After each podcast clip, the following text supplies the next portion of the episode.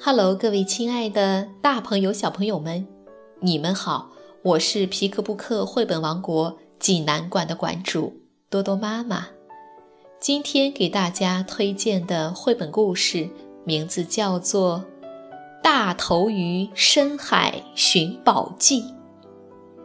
济南的朋友们可以到皮克布克绘本馆里来借阅这本书。小朋友们，你们准备好了吗？下面就跟着多多妈妈一起走进皮克布克绘本王国吧。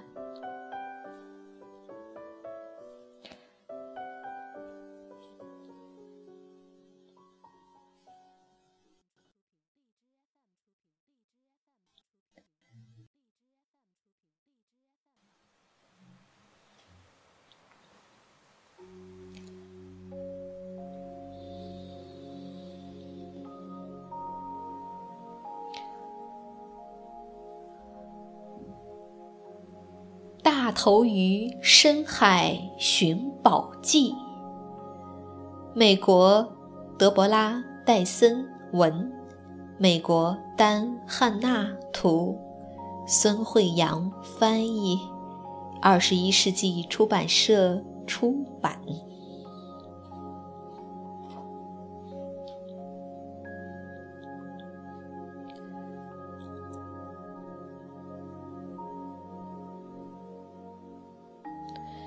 格林女士困极了，她昏昏欲睡，张嘴打了个哈欠。哇！海水嗖的涌动起来，她嘴里的珍珠滚了出去。她着急的哭了起来。这时。一只大头鱼先生游上前来说：“格丽女士，你别哭，我会找回你的珍珠的。”说到做到。说完，他猛地俯身下潜，紧贴海底，嗖嗖地向前游，仔细地观察每一寸热闹的海底沙地。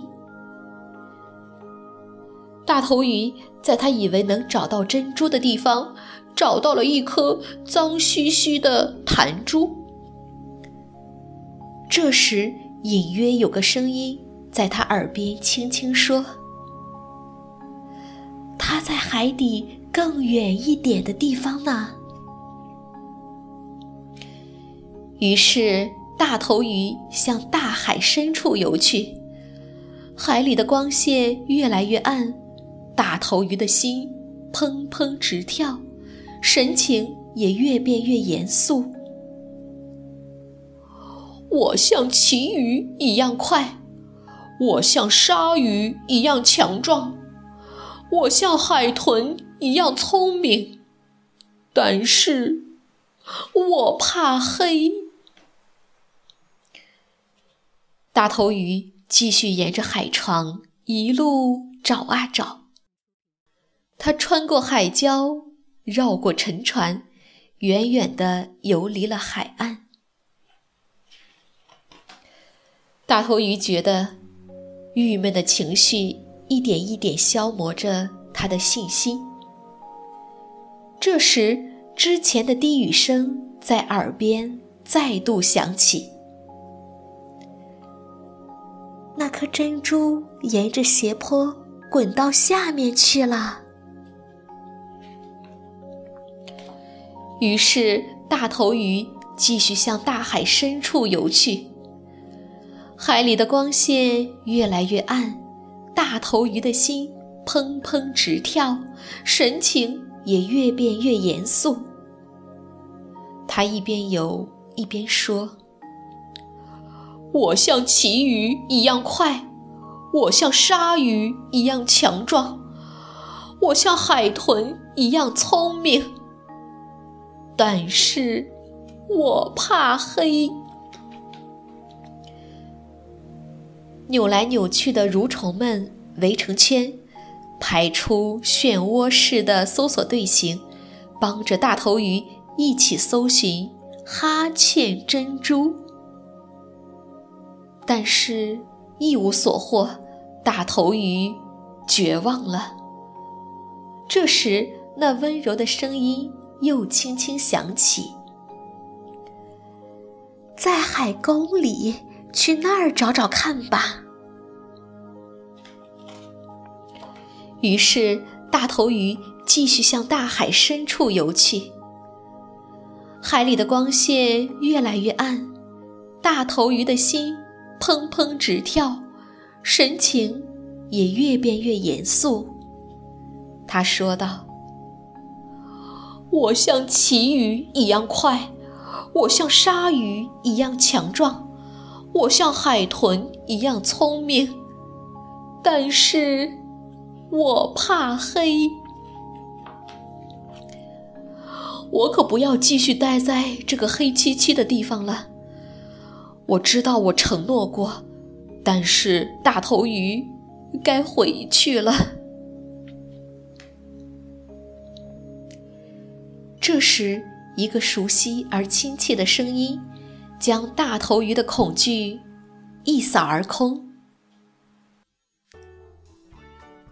你能做到，大头鱼先生？那甜美的嗓音在耳边轻轻响起。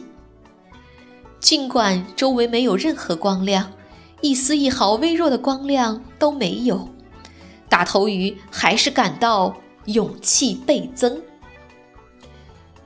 原来，那温柔的声音来自于闪光鱼小姐。漂亮的闪光鱼小姐。来加油了！她和大头鱼先生一起向前游去。他们一边游一边说：“两个人在一起比旗鱼更快，两个人在一起比鲨鱼更强壮，两个人在一起比海豚更聪明，两个人在一起勇气比黑暗更强大。”于是，他们俩手牵手、肩并肩，一起向大海深处游去。突然，令人惊讶的，有光照进来。大头鱼高喊：“就是他！”闪光鱼欢呼：“耶！”格林女士的珍珠在这儿！哦耶！哦耶！他们亲吻了提着灯笼照亮的安康鱼，随后大家一路欢笑着从深海返回，游向开心的格里女士。伙伴们全都赶来庆祝，共享自豪与荣耀。他们围成一圈，齐声欢唱。有了伙伴帮伙伴。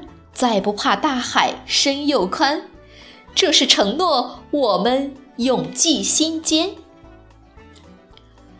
我们有爱，我们勇敢，没错，永远有爱，永远勇敢。我们变得更强大，必定战胜黑暗。